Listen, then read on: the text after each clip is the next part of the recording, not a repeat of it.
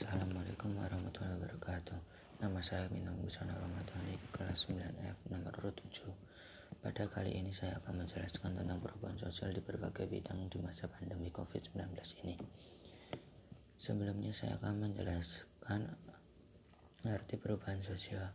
Perubahan sosial adalah perubahan-perubahan yang terjadi pada lembaga kemasyarakatan dalam suatu masyarakat yang memengaruhi sosialnya, termasuk nilai, sikap-sikap sosial, dan pola perilaku di antara kelompok-kelompok masyarakat.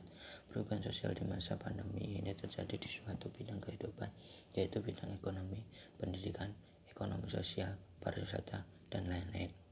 Yang pertama, perubahan sosial di bidang pendidikan memiliki contoh yaitu sekolah diliburkan, pembelajaran dilakukan secara daring.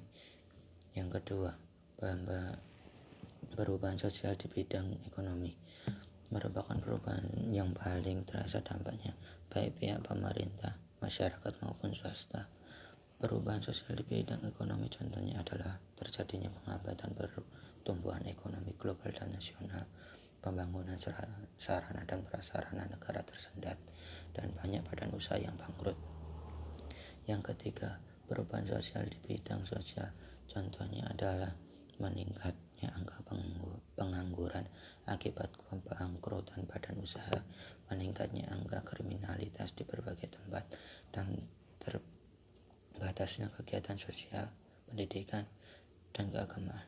Keempat adalah perubahan sosial di bidang pariwisata adalah sumber devisa berkurang.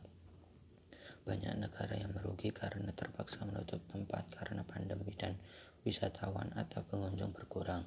Sekian penjelasan saya tentang perubahan sosial di masa pandemi. Terima kasih. Wassalamualaikum warahmatullahi wabarakatuh.